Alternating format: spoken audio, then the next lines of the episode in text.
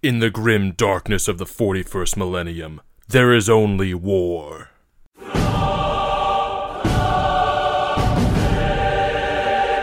So begins every written work of Warhammer 40,000. So too begins this program.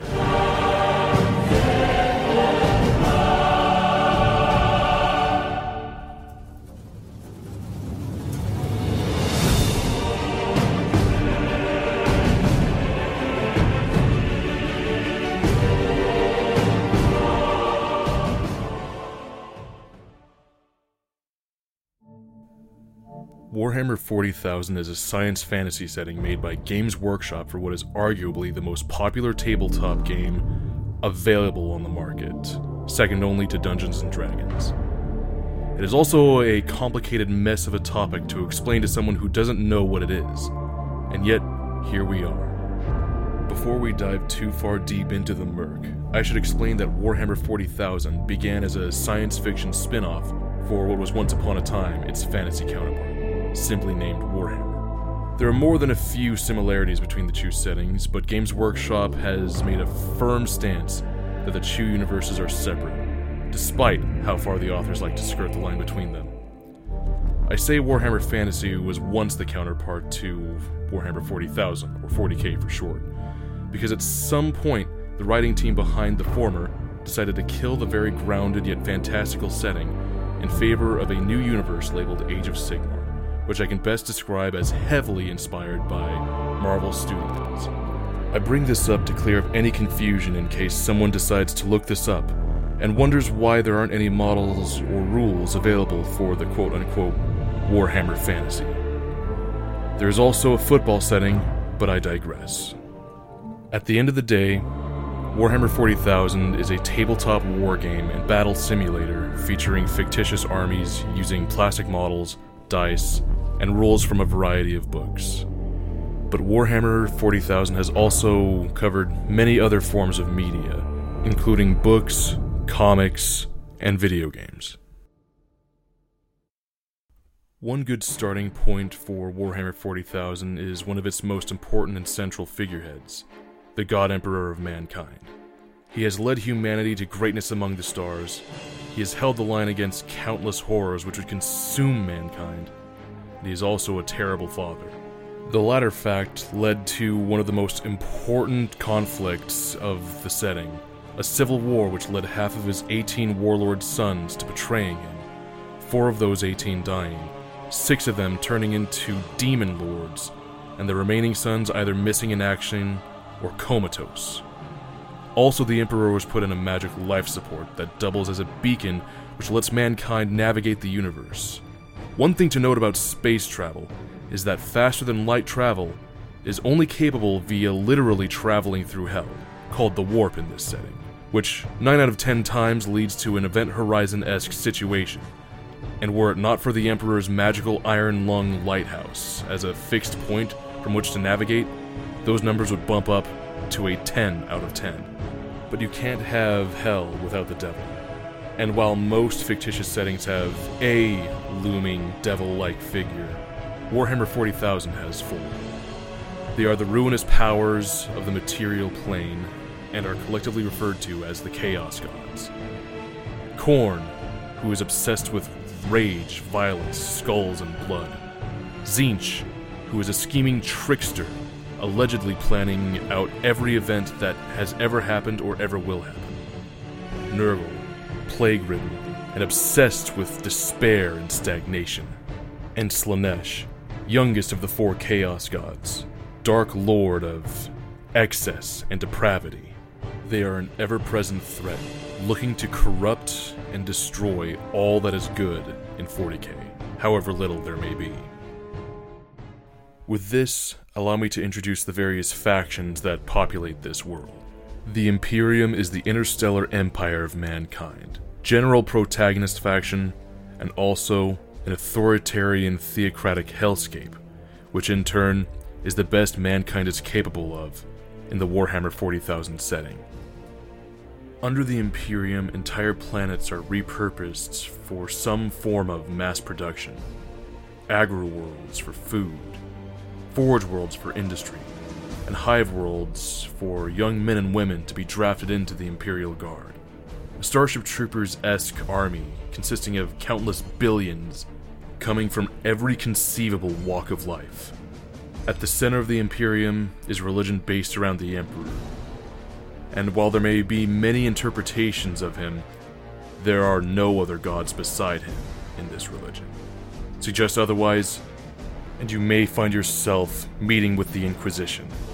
Because of the corrupting nature of the Chaos Gods and the Warp, and the scheming nature of almost every alien in the setting, the Inquisition keeps a watchful eye to see where any cracks in the Imperium may be exploited by their enemies. While their job is necessary, the Inquisition often dances the line between being morally gray and outright villainous. And though their authority is absolute, they are a self policing organization who are challenged only by the Adeptus Astartes, or the Space Marines. Let's run this back to the Emperor and his warlord sons that we mentioned earlier. You see, the Emperor's sons, who are called the Primarchs, were less naturally made and more of test tube babies, made from the DNA of the Emperor himself. And after they were made, they had test tube babies of their own. These are what would become known as the Space Marines. They are Gothic warrior monks wearing power armor in space, and are the poster children for Warhammer 40,000 as a whole. The general idea is that a Space Marine is the forced evolution of a human into the perfect killing machine by means of science and sorcery. Such is this evolution that they have, among other things, three lungs, two hearts, and an emergency brain that activates if the first brain is destroyed. But the most important of their new organs is what is known as the gene seed. You see, Space Marines are grown from children. A group of children are selected from the best of the best of their respective worlds and put through life or death trials. Survivors are then given the opportunity to become one of the demigods that they've only heard stories of. By having the gene seed implanted into them, they begin the physically, mentally, and spiritually exhausting, as well as time consuming process that will end with either a dead child or that child being turned into one of the Emperor's angels of death. Some of you may ask, why would they put children through such a terrible process? Well, the 40k universe is vast and full of horrors, so I feel it's appropriate to talk about the reason Space Marines were made in the first place. When mankind first made contact with alien life, it was not friendly. Enter the orks. That's orks spelled with a K. Some listeners may have some mental image of what an orc might be, but allow me to describe them. Imagine a species of green skinned gorillas with guns and spaceships, and then base their entire culture around fighting, where physical strength is the only persuading force. Add in a bizarre life cycle and latent psychic power, and you have the orks. When man first met Ork, there was no desire to see what they were or where they came from. The orks only wanted to see how good they were in a fight. So the orks fought and slaughtered their way across the galaxy to the doorstep of Earth, before unknowably powerful weapons of war and tech wizardry pushed them to the other side of reality. This encounter was the inspiration for the creation of Space Marines, so that mankind would have something to match the orks' strength and tenacity. While the lesson the orks learned was that humans could offer a really good fight. You see, to an ork, the fight is all there is. Their entire world revolves around the fight. Their money is teeth pulled from the victims they have overpowered. Their gods are a set of orks who've never lost a fight. Even the way they are born comes from fighting. When an ork dies, they release spores that scatter into the environment and grow into yet more orks. For this reason, when an ork invasion comes to a planet, even if they are decisively beaten back, they will never truly be removed.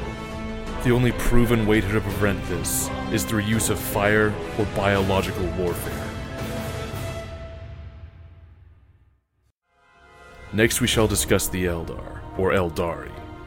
These are space elves who once ruled across the stars, but grew so hedonistic that they birthed the chaos god Slaanesh into existence, resulting in the destruction of their homeworld and roughly 90% of their species. The remaining Eldar find themselves divided into the following the prophecy obsessed Craftworlders, the sadistic Drukhari, the enigmatic Harlequins, the death cult Ynnari, and the isolationist Exodites. When Slaanesh came into existence, not only did he destroy the majority of all Eldar life, but he also consumed the very gods they worship, with some exceptions, those being Cegorach, the god of the Harlequins, and Khaine, the god of murder, whose only escape from the jaws of Slaanesh was by shattering himself and scattering him across the galaxy.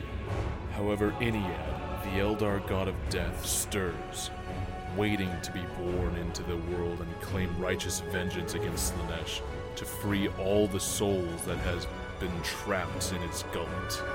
The Eldar are by and large defined by their pride and their mysterious agendas.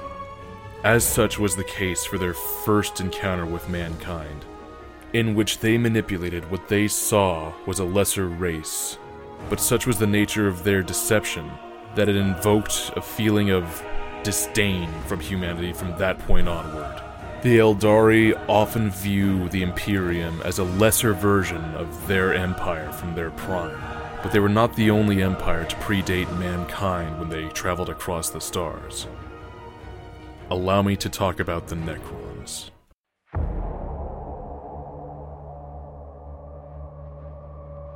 As far as races in 40k go, none are as defined by their age as the Necrons, who predate all other species.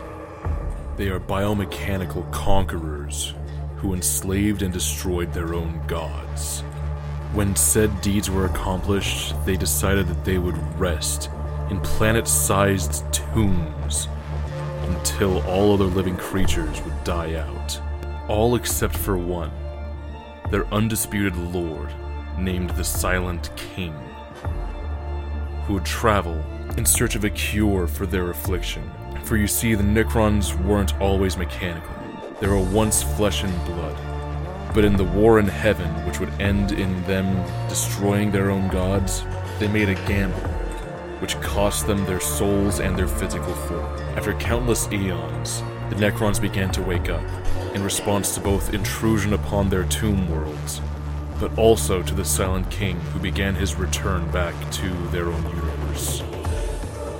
But what could bring back their king from such an important mission that their very souls depend on?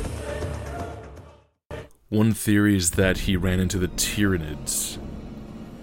They are a massive hive mind of voracious bug like creatures who go from solar system to solar system, stripping all planets of biological matter or biomass.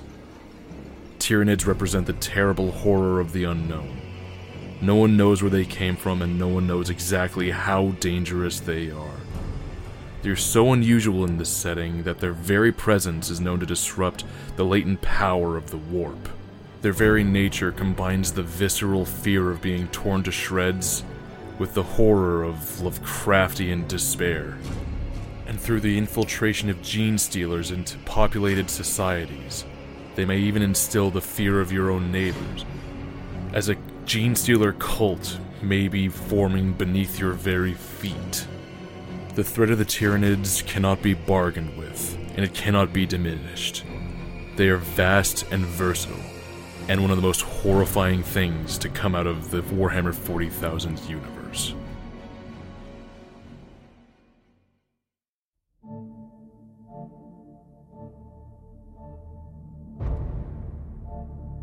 I hope that this program was enough of a stepping stone to help you get a little insight into one of my favorite settings of any form of fiction. I truly do enjoy the Warhammer 40,000 setting, as well as the games that come out of it. I have made a great many friends through this hobby, and can only hope that any who choose to pursue this hobby after listening to my ramblings would be able to have a similar experience to me. Thank you for listening, and have a great rest of your day.